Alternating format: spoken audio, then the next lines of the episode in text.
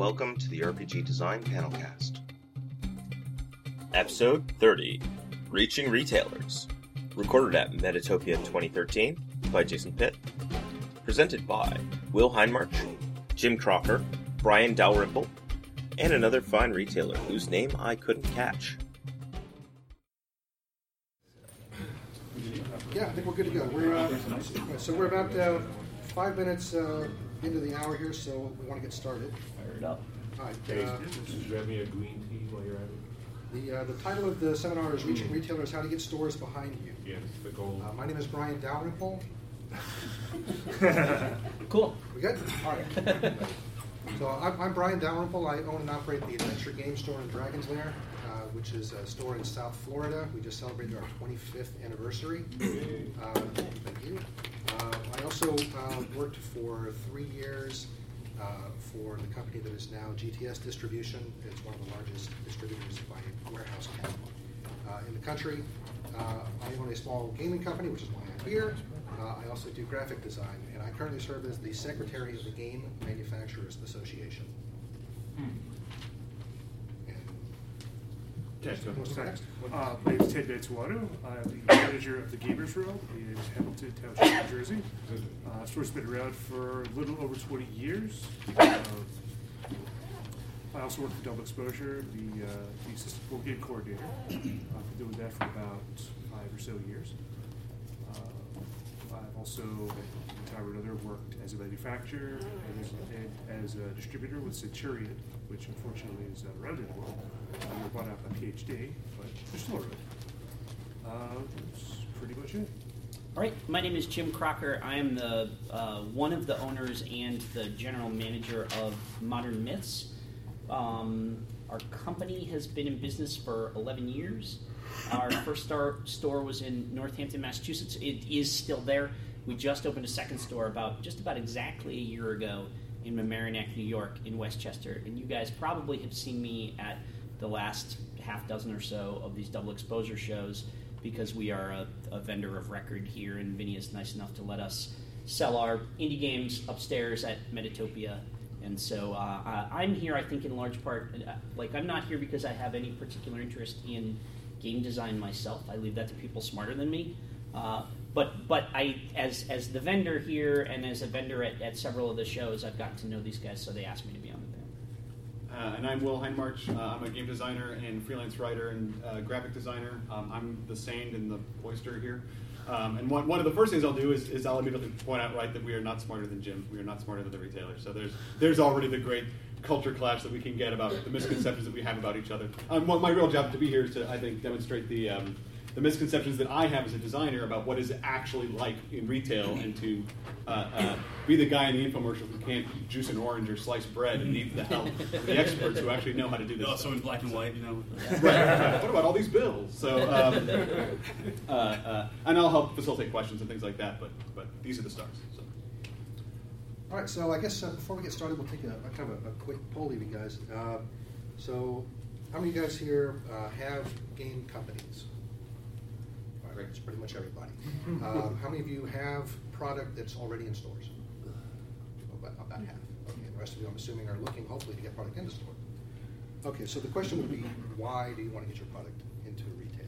Can I ask just one quick question beforehand? And that is anybody else involved in retail at all? Are you a partner in a store? Are you involved in a store at all or anything like that? Yeah, okay, all right. Pseudo-distributor. Okay.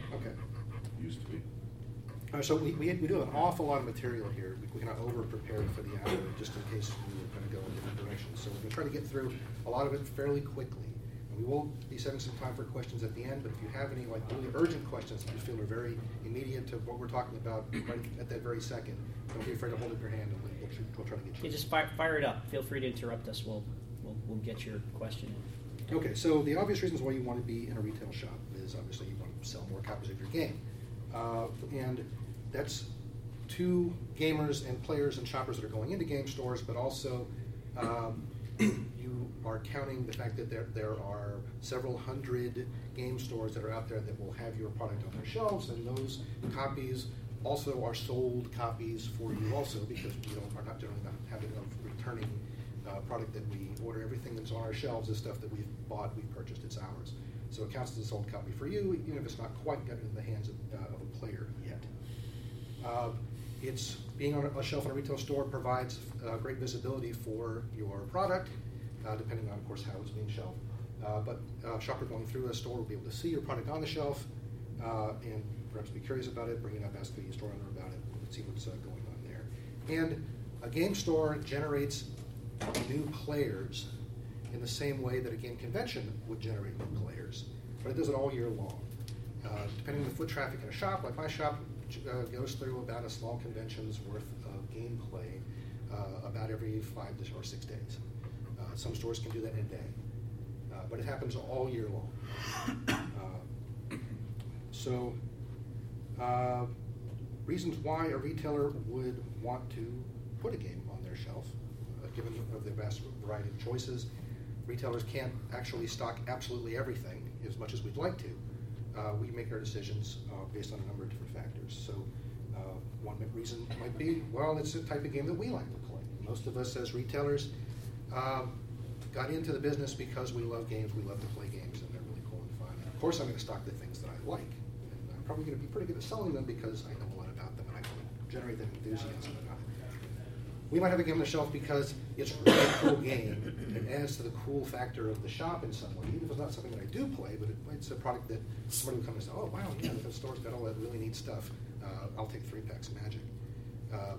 But just by having it in there, it means people came into the shop to check it out, and even if it doesn't necessarily sell a lot on its own, its presence there is going to bolster the cool factor of the shop, and of course it will eventually want to turn some stuff itself. But the top reason why a retailer would want to stock their product, obviously, is because they want to be able to sell it and make some money from it, which was the topic of this discussion last year. So, ways you can get a retailer to carry your game. The retail tier is the bottommost tier of what we call the 3-tier system, which is how distribution in this country has been working for a very, very long time. And it is the way that it continues to work, although in a somewhat altered form.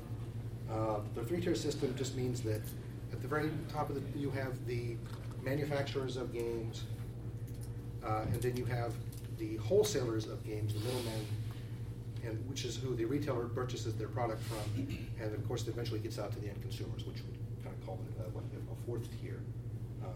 But that's kind of the end consumer. So but in the tier of people that are selling, there are the three: the publishers, the distributors, and the retailers. So have you heard? I'm just curious. There's if we turn that sideways, right? And this was taught to me at a couple of companies because the size of the hobby, the size of the game business is that if you turn that on its side, so that you think of the retailers as not like the bottom tier, but the front tier, right? Because the face. Sure. Yeah, the face, yes. Exactly. That faces the audience that way, and that everything moves laterally. Yeah. And of course, if you are selling your games directly at a convention or on your website, you are on the face tier at that point also.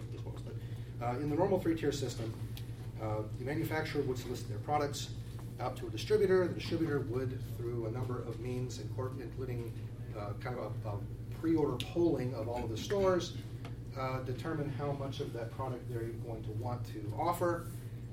They'll place their orders. They would get them from the publishers, who would then solicit them once again to the stores upon arrival. The stores would make their decisions during that week. They'd show up on the shelf and then eventually get in the hands of the consumer. That's basically how that works. The 3-tier system is based off of a discount structure that works across suggested retail price, which is set by the publisher. The publisher decides how much the product should cost. In many cases, the price is actually printed onto the packaging. And then the distributor will take a discount from that. Typically around 60% is what they're looking for, although there's some variance there. And then the retailer will pay typically about 45 to 50% of retail price, and then put it up on the shelf. Well, we'll pay 55 to 50% of retail price. Yes. We'll get a discount of 45 to 50% off of retail price. Yeah. And then we'll put it on our shelf and sell it for suggested retail price, or we may have some kind of play with that depending on the product line. So 60% is also discount? The 60% discount is what most wholesalers are going to be looking for. If your game is going to cost $10 on the shelf, you're going to sell it to a distributor for $4. Right, and the distributor's going to turn around and sell it to me for $5.50. Yep. And that $4.50 is what I have to pay the rent, pay my staff, and then hopefully put food on the table and let my wife, so then my wife lets me keep doing this job. Right. Is how all that works. So the retailer's going to keep, $4.50 or less if they discount it. The wholesaler is going to keep $1.50, and you guys are going to get $4. But I think it's worth noting that the distribution tier performs two valuable services for us as retailers, and these are the two things that it really does that we can't get anywhere else. The first is consolidation of shipping. So when I order from Alliance, I can get one of all of your games, and that's a manageable order that I can handle, and I can put one of everything up on the shelf. And because Alliance has them all in a big warehouse, they put them all together in a box, they ship it all out at once. Rather than having to do 50 separate orders with 50 separate billings and 50 separate shippings and 50 separate policies for you have to, we have a minimum of 6 or something like that. That's the first valuable service they provide. The second valuable service they provide that you can't underestimate and that I think people don't necessarily think about is they provide credit. So the most important thing that distribution does for us is... I order a big box of games from Alliance. I have a month to sell it before I got to pay for them. And because they're operating on the size and scale and they have the cash flow that they do, and they're keeping product going through, they're gonna provide me with those credit terms that I can do that. But the thing that you have to keep in mind with from them is then they're gonna want 45 days to pay you, because. It's if they want if I want 30 from them, they're going to want another 45 to 60, and and that's just something to keep in mind is that if you sell into distribution, you're going to sell a lot all at once. They'll order they'll order it by the case, but you're going to wait a little while to get paid for it. So. What about consignment? Manufacturer consignment to retail, does that change the equation? Oh yeah, yes, it does. It will, and that's one of the things we're going to be getting into. Yeah, we'll talk about that later, for sure. A couple of things that I would add to things that distributors do and for us is just-in-time inventory. Yeah. If we need something very quickly, we can do it because the distributors will have warehouses, hopefully close by to where we are. Just like Centurion's pretty close to here. Yeah, we're in Freehold. It was 20 miles away from here. I order with 4 different distributors over the course of a given week. For different reasons. Some will specialize in certain lines, but also I want to make sure that the fill rates are good. We'll get into like negatives in a moment, but you can get product to you relatively quickly. And the other thing that we used to rely on distributors a lot for was expertise on product knowledge, which has declined. Yes, it has. In recent years. And so we'll get into some concerns with the three-tier model. One of the things is the level of expertise has kind of gone down. Distributors are slowly becoming more order-taking devices and less service-oriented devices. They're not really talking up or trying to sell products as much as saying, oh, we got this new thing, how many do you want? Then there is exclusivity, which has become a big issue for a lot of retailers. There are some companies that are exclusive, make an exclusive arrangement with a certain distributor so that maybe they're not necessarily having to sell their product at 60% off, maybe they're selling it at slightly less, or the distributor is warehousing it for them so they don't have to pay for a facility to hold their products. The distributor is also doing all of the sales or sending out orders to other distributors so that they can get access to the product as well, and in each one of those cases they get a little piece for that service.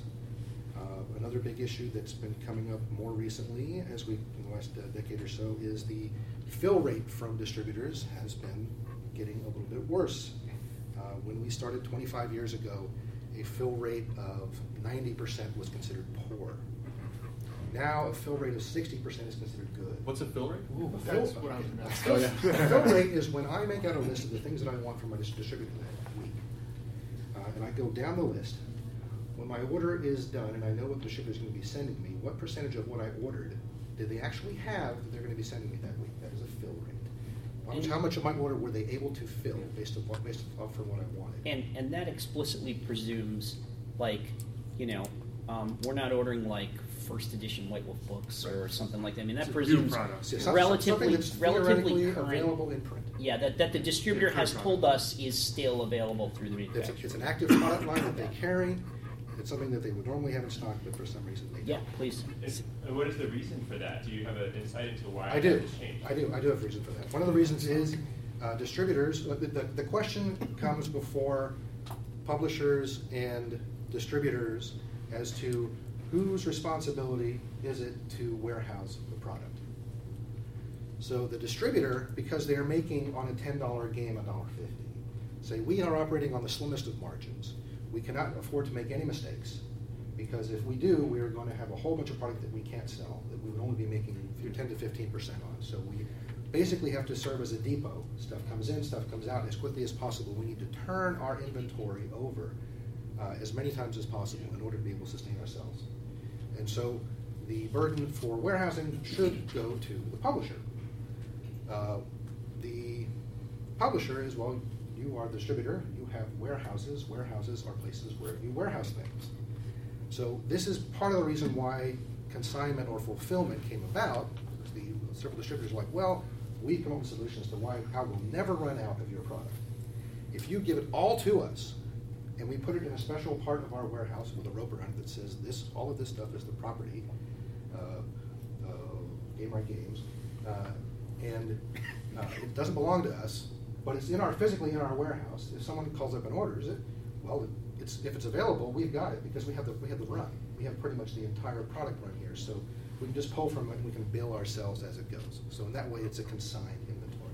I have experience with housing using a distributor as a fulfillment. There are some significant pitfalls to that. There are drawbacks to exclusivity. And there's the big ones I'm going to talk about. When you restock a distributor, usually they have a daily that goes out. They send it out to their stores, and it'll say restock notice. We have this, and this. Restock notice, Paradigm Concepts, Arcanes. And then a store that's interested might have a chance to see it. Right. Largely because the rep isn't necessarily doing their job and letting you know about stuff coming in. They're substituted by an email. When the store looks at their email in the morning and sees what they're receiving is the distributor, it prompts them in their mind, I might be out of that product. Right. So what do I need?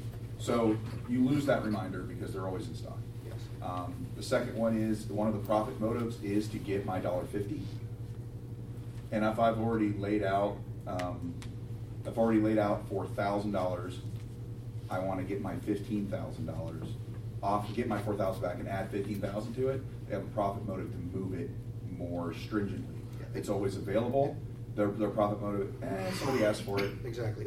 Management at distribution will say we need to push and turn this product as quickly as possible because we can't be stuck with anything. Well, if you're warehousing the product, you're already kind of stuck with it, but you don't have to pay for it unless you turn it. Yes? I'm not really sure what a consignment company is. Is that like PSI or Impressions? That would be a fulfillment company, and we'll get to that in just a moment. Okay. Just really quickly, what consignment means is you give someone your product, but they don't have to pay you for it until they sell it. Until it's been sold. That's what we're talking about. Just say consignment. Yeah, where Impressions or PSI would be like a freight fulfillment and marketing company, and what they do is they basically bring together several groups of small publishers under one umbrella, so that they can. It's kind of almost being like a sub-distributor to the distributors. Yeah.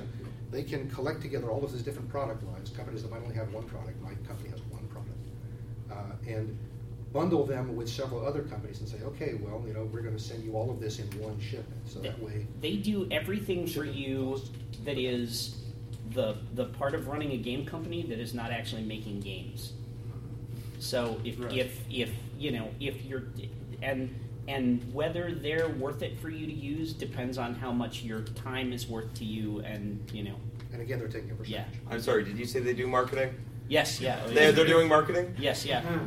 Well, they have marketing. Now? They have marketing. I thought they weren't. They have marketing in the title of their company usually. But that is purported to be one of their jobs. And there are some companies that will, right? We'll be talking for sure about Free RPG Day when we get down to the end of this thing, which is something Impressions does, which is a very valuable way to reach retailers. Can I ask a question at this step? Just I'm curious when if information is coming from the distributors at the order and frequency that it's coming about what products are out. How do you find the games that you decide that you want to order? How do you make your fill list? Okay, so there's a number of different ways, obviously. When a distributor is trying to figure out how much of something they want, they'll try to attract pre-orders. Most of the major distributors publish a magazine. You may have seen Game Trade magazine. People Monthly. Yeah, People Monthly from ACD. Several of the large distributors have created these kind of slicks, which will list games that are going to be coming out over the course of the next several months. And they bury us in email. Yes. So, there's email every day, usually for a couple of emails every day from all the distributors about what has come in today, because they're constantly trying to remind you, hey, you might be out of this, and this is the new stuff. You might be out of this, this is the new stuff, and that's where the list comes from. In addition, obviously, because a customer comes in and says, hey, I want this, and you know, you had it yesterday, and I came today, and it's not here. What happens? Well, I sold it, and you know, I was going to reorder it. So, well, I definitely want it. You know, reorder it right away, and so get an extra copy. Get one for me and get one for Beck on the shelf. So. That's the way that we would put together that list. You said that the fill rate, if the distributor doesn't have what you want, do you then go directly to the publisher? What I will do generally is I will talk to one of the other three distributors I deal with and see if they have the product in inventory. After that, I may very well try to contact the publisher directly, which I have done on several occasions. If you wanted that badly. Well, if I have a customer that wants it, I will bend over backwards. If I have to, and it's unavailable anywhere, I'll buy it off of Amazon and bring it into the shop. So, better man than I, brother. So you mentioned Alliance, DTS, and ACD. Who else do you guys use for distribution? I use Southern Hobby Distribution in up-ish state New York. What was that again? Southern Hobby Distribution. The good thing about them is, I believe it's every 2 or 3 weeks, they have a sales guy who drives around to all his accounts in the Northeast, in a van, and personally delivers the orders. Rather than ship by UPS or FedEx. When I worked for GTS, that's what we did also. And we're very common in the sports card industry, and that's how a lot of these companies got started. We're a comic book store, so we use Diamond Comics as well. I don't get a ton of games from Diamond Comics, but every now and then, on something that's allocated or that for whatever reason is of interest to comic shops, I will occasionally order games through Diamond, very occasionally. Yeah, but all those indie role playing games that I have up on my table up there all come from a small press, kind of explicitly a small press distributor that's called Indie Press Revolution, and if you're doing small press role playing games. You can definitely do worse than to get in touch with them. But to give like a general rundown of distribution, you have Alliance, you have ACD, you have GTS, you have PhD, you have Southern Hobby, you have Warpath Distribution, which is actually an arm of FRP Games out of California. And then there are quite a number of smaller distributors that are regional as well. Have you heard of Studio 2 Publishing? Studio 2 Publishing, Jim Searcy's company. Yes, my stuff's in distribution. Okay, so Studio 2 is one of those fulfillers, consolidators. They will take, in some cases, they will actually work with the company to get the product printed, but they will also bring together a group of small companies so that when a large distributor needs to restock a bunch of small games from a particular company, they can call up Jim at Studio 2, and they will fill from a dozen different companies at once. Studio 2 is one of those companies, Impressions is another one of those companies, and PSI, Publisher Services International, is another. And as you mentioned, IPR really is that, just they specialize. Yes, IPR is very focused on small press, especially RPGs. I want to add something to the film analysis. I know both Impressions, PSI, and Studio 2 all do this, not only Studio 2 as well, but all three of them do it. Where if you got a trade show that you're not going to exhibit at personally, like our company exhibits individually, but Jim has a booth. Jim at Studio 2 has a booth at Origins, has a booth at Gen Con, and all of your stuff can show up in those conventions. And they have I think they have a booth at GTS as well, right? Yeah. They take out a booth at the trade show. Do the trade show? Studio 2 does. PSI has a big. PSI has an entire aisle. Yeah, it's an enormous exhibit area. And Impressions is at GTS every year. Yes, they are. So, and each one of these companies kind of serves a different market segment. Impressions is going to handle a lot of kind of smaller companies. although they do have a couple of big ones as well. Studio 2, quite a lot of mid-range companies, and PSI will serve, in addition to... PSI is the big gorilla of that. Yeah, lots of different stuff. PSI they get stuff into Barnes & Noble and stuff sell your games to like mass market, they will sell your games to Europe, but they're looking primarily for kind of games that can be played by anybody. They're looking more kind of for mass market, so they're a great board game and card game. And proven sellers. They're not going to take a new. They won't look so closely at RPGs, where somebody like Studio 2 will look at RPGs without any problem. They took me, and I'm completely unproven. Sorry? BSI took me, and I don't have like any sort. Sorry, of... they're not going to put you into Barnes and Noble. Mm-hmm. That's true. Yeah. Sorry, I just didn't want to create the impression that because they do that mass market distribution, that getting your game into PSI means, woohoo, it's going to be in Target tomorrow. Okay, like so, that, yeah. So how do you pick up by distribution? You can contact a distributor directly. Yes. I wanted to ask you about, I was able to reach out with our game to Alliance. They picked us up right away. That's when it's in the Train magazine. Okay, but I've been having problems getting in touch with and actually having them return a call or an email with some of the other distributors like ACD. Is there a better way to try and deal with them? We will. Again, Alliance, no problem. A really good way is to show up at the Gamma trade shows. Yeah. But we'll get to that in just a moment. So how do you get picked up by distribution? You could just simply contact a distributor. Each one of them has got a buyer, a head buyer, or maybe a whole subgroup of buyers underneath them, and solicit your product with a sell sheet explaining what your product is, how everything works, and ideally, a marketing plan if you have one. Please have one. Sample doesn't hurt you. Please have one. A sample if the product is already available. If you've already got it, you can send a sample in. And maybe you'll get contacted back. Maybe they'll say yes, maybe they'll say no. In many cases, what they will say is, we really like your stuff, but it's only one product from one company. Why don't you look at Impressions or Studio 2 or PSI and getting in with somebody like that so that you can become part of that. And it's a little easier for them to handle that sort of thing. And the other way would be going to the Gamma trade show, which is the industry's trade show that happens in March. So ways to sell to get your stuff to stores without having to go through distribution, which is mostly what we order from distribution. What we do get our games in other ways.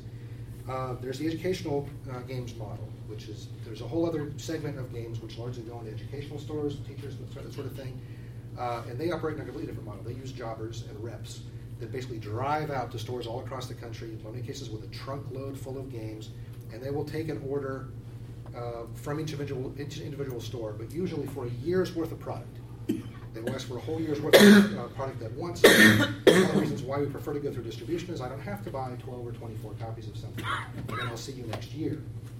But that is a way to get stuff out there. You could sell direct.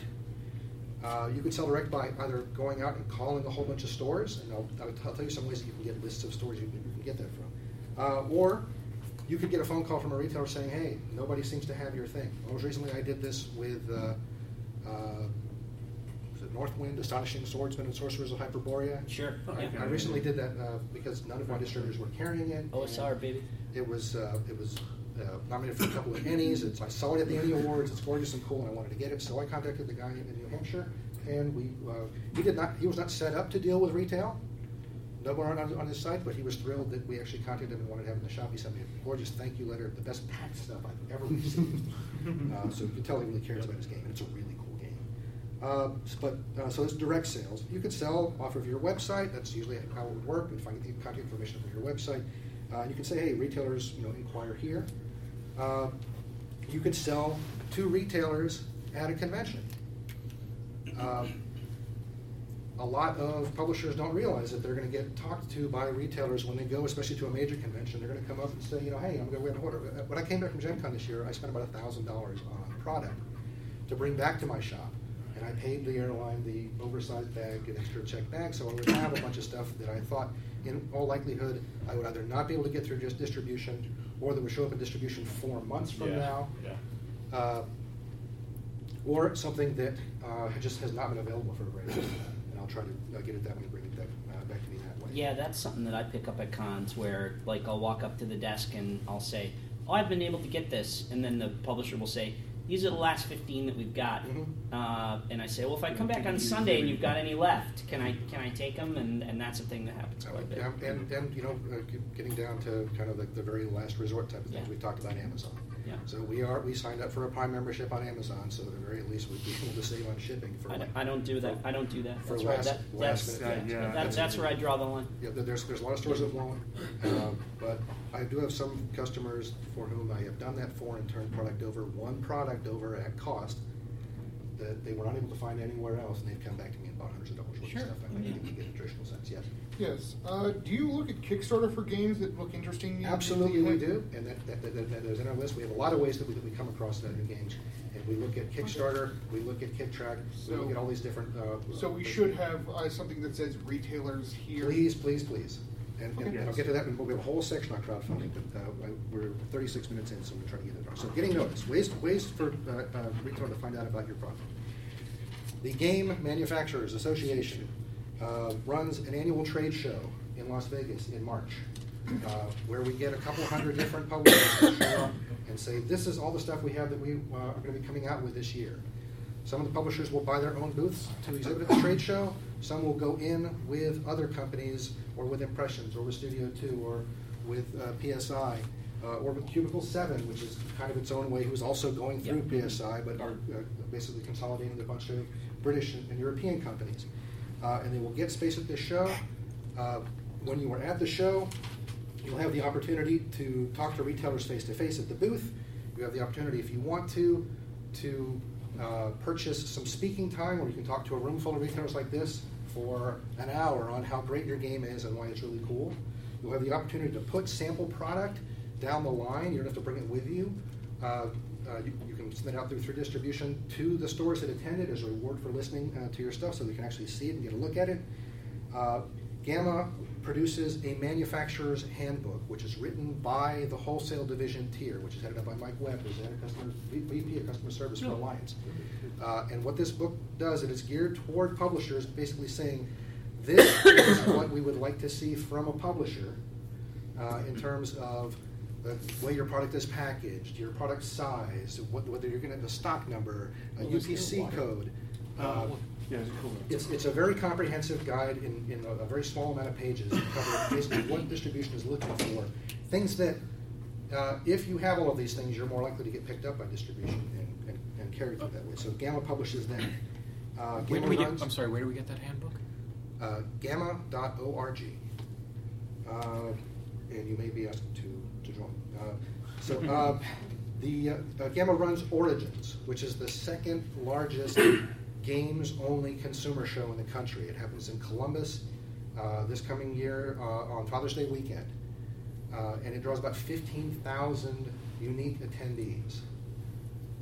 Over the course of the 5 days that it runs, it's probably closer to like 60 or 70,000 in terms of turnstile population.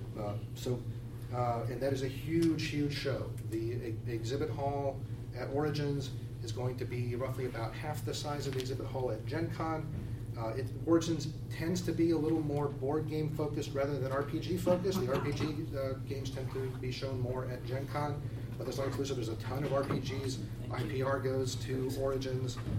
Dresden debuted there a few years ago, and RPG companies that choose to embrace Origins tend to do very well. Board game companies, Origins is a solid board game show. We have huge board game growth. There's over 5,000 events that take place at the show. Most of them are board games. It's an incredible show that GAMA puts on. And as part of Origins, the reason why Origins was founded was to be a showcase for the oldest awards in the industry, which are given out for games, which are the Origins Awards. And they're given out on the Saturday of Origins every year, and they cover broad categories of different types of games, miniatures games, board games, card games, etc. The prestige or value of the Origins Awards has fluctuated at different points during the year, but guaranteed, if your game is nominated for or wins an Origins Award. I don't think we've ever had anybody turn one down. Yes, a great number of retail stores will see that it was nominated for it. We'll see that it's worthy of consideration. I'll tell you, from my standpoint, I will stock anything on my shelf. Anything that's nominated for an Origins Award is going to find a place on my shelf, if I can find a way to get it there. There are also a number of other award shows, but this is one that GAMA focuses on. We'll talk about other awards. So that's GAMA. We find out about games through our distributors, mostly through those magazines. Those magazines will list your game, usually with a picture ahead of what's coming out in a little blurb that you write. But in addition, you can take out advertising space in those magazines.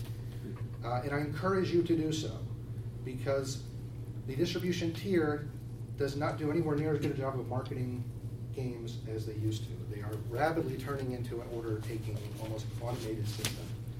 But the little bit of marketing that they do offer is in these magazines. And the magazines do a fantastic job of giving a nice, succinct summary of what your game is about.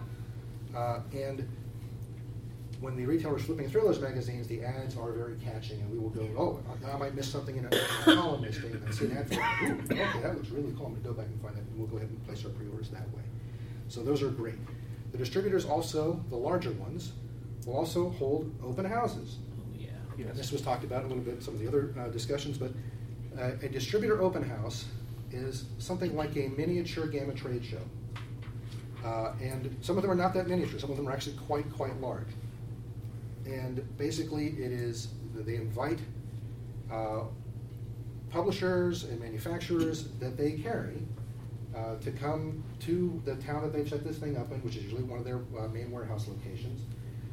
They set up an exhibit hall, just like we have at the Game Trade Show. You get FaceTime to talk to the retailers and find out who they are. These are all also opportunities for you to collect information on the stores that you're going to want to sell to. So you get business cards, and you get to see faces. You get to know kind of who is carrying what.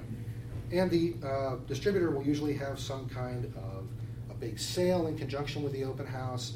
There'll be door prizes and events and stuff like that, which is very similar to what we do at the Game and Trade Show, but we do that over the course of a whole week.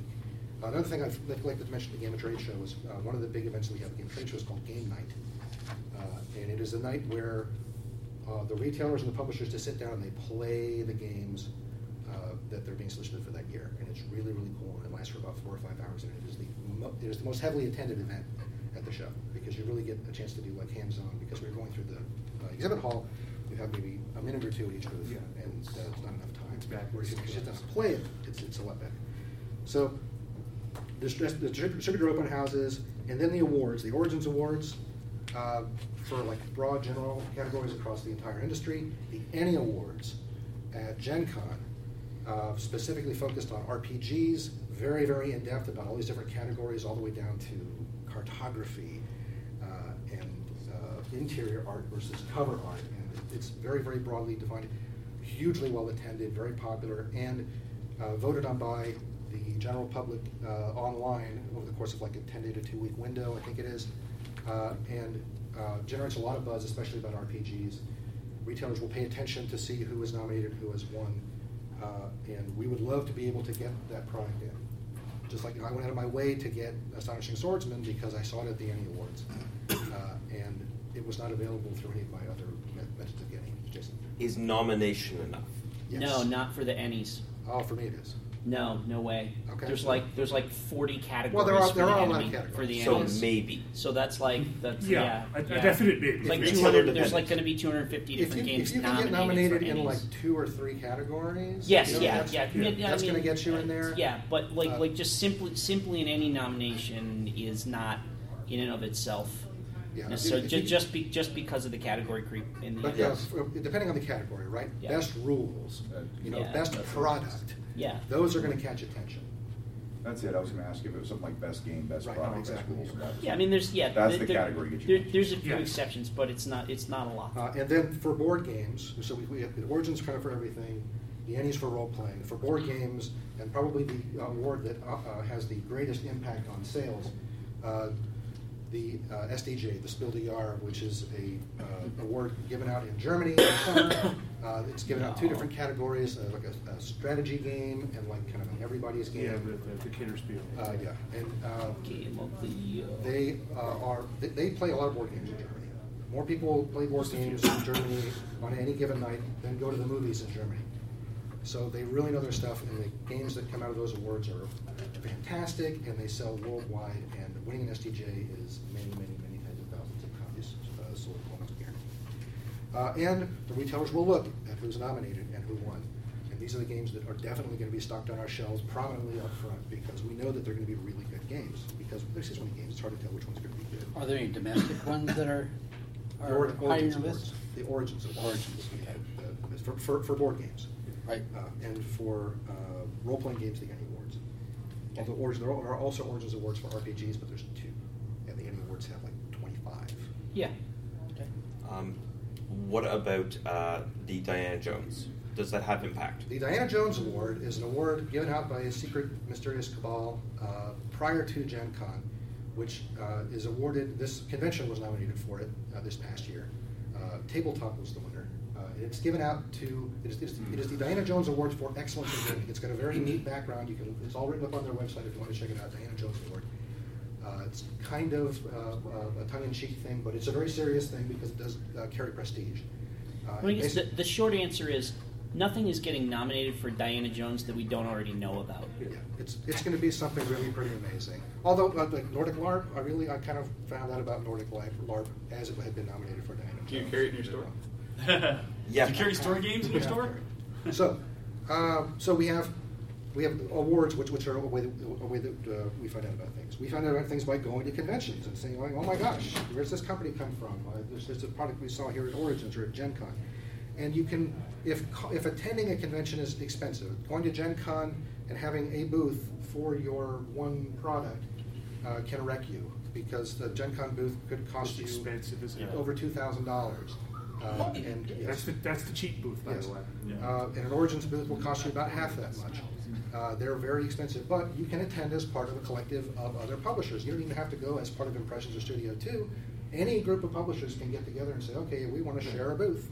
Yeah, there's an OSR booth every year at Gen Con. OSR booth, there's like 2 or 3 indie booths usually that are set up there, and very roots, like Studio 2 has a big section where they kind of section off parts for different game companies. It's like the Shadows of Estern guys have their little section, and the Paradigm guys have their own little section, but it's all part of this like big thing. And then Jim does all the sales. Yeah, there's also a couple other conventions that are more regional, especially in this area. The World Board Gaming Championships in the DC area every year. Lots and lots of people show up. Lots and lots of companies show up. They do have a couple of Larigos went to it. And they came back with a whole bunch of stuff that I'd never heard of, and called up our distributor. We got in, sold out. I think we had probably 30 units of a bunch of stuff that premiered at the WBC. It sold out almost immediately. One in particular was what's called Sergeants. It's a World War II minis-ish kind of game, and it sold out really quick. Another one is Historicon. Yes. Historicon of Cold Wars. Run by the HMGS East. But just like, I guess it's more the historic. The bottom line there is look for is try and find those regional cons, because those are good stepping stones. Yeah, some regional cons are big. Some are not necessarily all that big, but they're still worth going to, and they're more easily attendable. And if you can get to a smaller convention, show up and run your game, demo your game, or if there are. There's a regional convention that you know about, and you know somebody who's in that area that can go to that convention and rep for you, and you figure they're going to be a good face for you. You got to make sure that you trust them; they're going to do a good job. You can do that, or you could contact a store that you know is going to be going to that convention. I was hoping you were going there with that. No. You could contact the store and say, "Hey, I know you carry my product, or I'd really like for you to carry my product. And there's a convention. Are you going to be exhibiting there?" And we have a table there every year. We have this big wall. I would love to be able to send you a caseload of my games, because it's going to be demoed there, and I'm going to be sending people over to your booth. Yeah, or just to pick up the game. When you show up with a box of games in the back of your car, you just walk it over to their booth. They sell it for you at the end of the show. You take it back. Take it back for what's sold, right? That's, show consignment. For the course of the show, it doesn't cost you anything, and it generates a lot of goodwill. The retailers just want to be included. We want people to kind of recognize that what we do is kind of cool, and we want to be in the loop. Yes, I'm back. I'm a member of the GPA, Game Publishers Association. Several years ago, I think it was 2006, I was at Gen Con as part of their booth, and that's what they did. They brought a whole bunch of people. I don't know that they still do that. There's been a lot of flux in the management. So big companies came out of the GPA. Fantasy Flight Games came out of the GPA. Okay. Fantasy Flight Games came out of the GPA. So that they've GPA is like a smaller version of GAMA. It's GAMA with like lower dues, and they can come in. They don't do quite as much as GAMA does, but they do exhibit at the big shows at GAMA where they have. All right, so another way that we can find out about something is crowdfunding. So retailers are constantly looking for really cool crowdfunding projects. We are. We really are. And we have a mailing list that kind of goes in amongst between us. And we have forums that we go to where people say, hey, look at this. Hey, look at this. It's called the Crowdfunding Friendly Retailer Mailing List. I will have my cards up here when the show is over, so if you guys want to send me some stuff, I can give you another project. We can do like that. We watch Kickstarter. We watch KickTrack. We watch a bunch of other different tracking websites that show us what's coming up that's really cool. We follow tons of game companies through social media and or game designers. Matt Forbeck is a huge, huge evangelist for anything that goes up on Kickstarter, and I'll make sure that when he mentions something, I will go and check it out. And 9 times out of 10, I'll be like, yeah, okay, we'll hook that up. But in order for us to do that, the project needs to be constructed in such a way that it's feasible for us to do it. So please, if you can afford it, and you want us to carry your stuff, offer a retailer pledge level on your Kickstarter. And if you do, not every retailer is going to be the same, but if you're able to do this, and it all depends on your costs, right? Because again, I already broke down for you. If a game costs $10, the retailer's going to want to pay $5. And if you can't make money from a retailer selling it to me for $5, then don't bother.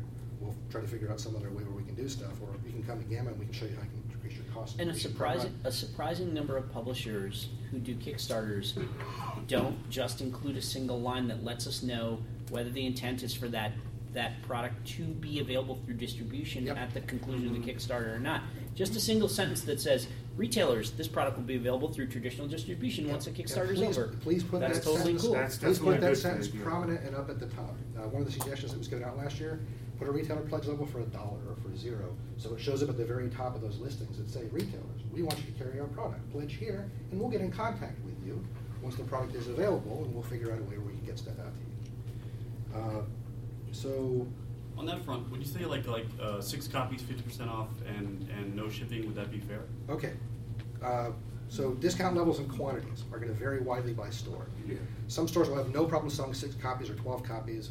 Some stores, 1 or 2 is going to be what they're going to want, but they may follow that up with another 1 or 2 in the next couple of weeks. That's just in time inventory, right? It really depends. If it's like a small product. But for the discount level, you are going to want to have it at least comparable in line to what they're going to be getting from their distributor. Otherwise, what's the incentive for them giving you the money early and then waiting for it, and they just wait for it to show up in distribution if they feel it's going to be there? I will tell you what one incentive is, and that is if we agree to get it from you in advance, that you give us, along with every copy, we get one of whatever those spiffs or awards that you give to all of the all of the people. If you're listing your benefactors in your book, please list us, please mention us, put us on your website. Something that you can use to drive people to us is somebody who supported the project that wanted it in. I mean, it's really cool to get it early, and I love being able to get stuff early. I got Jason's book early. I got a lot of really cool stuff early. But if you do have extras and stuff, we want to be able to get those as well in the back. Do you think that your support for crowdfunding stuff is unusual? Because I've heard that there are a lot of retailers who hate the crowdfunding model. There are, but Gamma just did a survey on this over the course of the summer, and we found that there are a great many retailers who are all about go crowdfunding, and there are also a significant number that really just can't stand it, but it's not going anywhere, and so they're going to have to live with it. They're going to have to find some way that they can go along with that. But there are still a large number of stores that are going to be on board. And the more that you, as people that are creating these projects, are kind of accommodating to us and friendly to us, the smaller that group of people that hate Kickstarter is going to be until eventually you dwindle down to just a few. Yeah, as one of the stores that originally didn't like crowdfunding, but it's okay. A couple of things that we really don't like about it is the lag time between when a company says they're going to release something and when we actually get it. Good example of that is Ogre. I personally myself bought a copy. I bought the retailer pack for the store, and I'm going to receive my personal copy on Tuesday. I have no idea when the store is going to get their copy. And that goes to Brian's thing where he said, put a retailer level that says, pledge $1. And then when it ships, then we pay you for it. It's having our money tied up for 6 months. That's the big thing. We have about 5 minutes, so I want to hit these really quickly. Getting back to the crowdfunding thing also. Please, please, please, if you can, do not make this great sin, which is if a retailer does back your Kickstarter project in with everybody else and you've got their money for months and months and months and the game probably comes out, let the retailer get their copies about the same time your other backers are. Yes, don't be ever mm-hmm. let the distributors get the copies and start selling it to stores that did not back anything before your backers got there. Don't ever let that happen. Don't do what Reproducers did with bones. That's really bad. Really quickly, in like 4 minutes, going directly to a retailer. I encourage people that can to do a tour of stores if they can, and contact the retailer ahead of time. And try to set up a demo or an event. Direct your fans to those stores on your website and through your forums. Let them know, hey, I'm going to be in this place and in this place and in this place. When you are at the store giving that demo, do not tell the people that are in that store, and I'll be at this other store in 2 hours. Because this happens. So people don't think about that. This kind of stuff, right? It's retailers, each individual store is kind of its own fiefdom. It's its own castle. It exists kind of in its own space. And some retailers have excellent relationships with all the other stores in their area. Going back to my years in distribution, I used to service all of the stores in my area. So I have a fantastic relationship with every store in my area that was around when I was distributing for the local area. The newer ones, they don't really know me for so much. But some stores have a very oppositional relationship for a variety of reasons, valid and not, with other stores in the area. So, treat each store like it's its own unique castle and kingdom. So, hang on, just I see people like heading out. We are all of us available to talk to. Yeah. I'm upstairs at the Modern Myths booth. As long as I'm not taking care of a customer, I'm happy to talk about it. The big one before you go, freerpgday.com. Freerpgday.com. Yeah. We'll I'll usually be up by the registration desk, helping other people, etc. I'm a staff member, so... But running a great demo could be its own seminar topic. So it is. We'll get to that later. So, excellent. So, Free RPG Day. Impressions puts this on. You don't have to be an Impressions client to sign on and be part of it. You basically send a whole bunch of product to Aldo. You get it printed. You send it to him. He sends it out to hundreds of stores. And they have a big event in June where that is all given out to customers that come into their shop. You get all of the contact information for those hundreds of stores. And you get your product out there in the hands of all of these people. That's what you get. So thank you. That makes sense. So the store has to pay for the package, right? And Aldo's got to pay to ship everything out. Yeah. But you get your stuff in the hands of lots and lots of people. The store is going to go through that package and they're going to remember every last company that contributed to this, to the free stuff that they give out. A lot of it is quick start stuff. It's got to be new stuff. It's got to be stuff it hasn't done before. So stuff that's made just for Free RPG Day.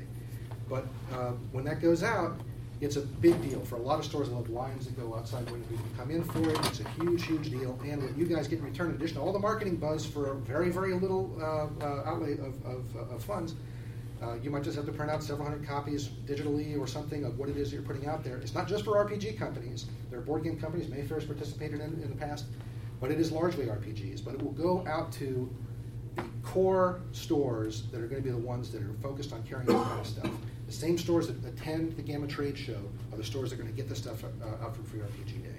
And you will get the contact information in return, so you'll be able to follow up with them for additional sales. Are postcards and stuff like that cool? Because a lot of the big companies put like the huge color rule packets together that look like just an insane amount of product. For Free RPG Day, it has to actually be an actual game or game. Some can use it. It can be an adventure. If your game fits on a postcard and is workable that way, that's great. Yeah, that's okay. That absolutely works. Yeah, Jim Zerner started out that way. Yes. Yeah, I participated in Free RPG Day and sent out a fairly decent-sized product. It's bigger than it really needed to be, but the response back when I did release the game later in the year was very, very positive. So it was very helpful. Actually, I have a quick poll of the audience. How many of you guys produce RPGs? How many of you guys produce board games, like board and card games? Excellent. Okay. just wanted to check. Is that it? Okay. Yeah. Okay. Sorry? Yes, yes. It is now just the GGI. It used to be called the Games Quarterly originally. Oh, yeah, yeah. The GGI is basically a vast directory of gaming product that is supposedly currently in print, and all the game companies with contact information for all the publishers and distributors. And you can get it for free. They are also the gatekeepers of the item code database that goes for if you're going to have a product that's available in the game industry, every distributor is going to give you assign a number to what it is your product is. That number comes from the GGI. So Greater Games Industry Catalog. Contact them. They're in Colorado. And if you guys want cards, I've got some cards. Cool. Thank you very much, everybody. This was a lot of fun. Thank you. Awesome. Thank you. Very important. This seminar recording was made possible by the generous contributions of the panel speakers and the Metatopia convention organizing team, Double Exposure. All of the Double Exposure conventions are amazing, and I can't speak highly enough of Metatopia as a convention for designers to meet up, to discuss, to test, and to learn more about this lovely hobby of ours. You can find out more at www.dexposure.com, and I hope you'll join us next year at Metatopia.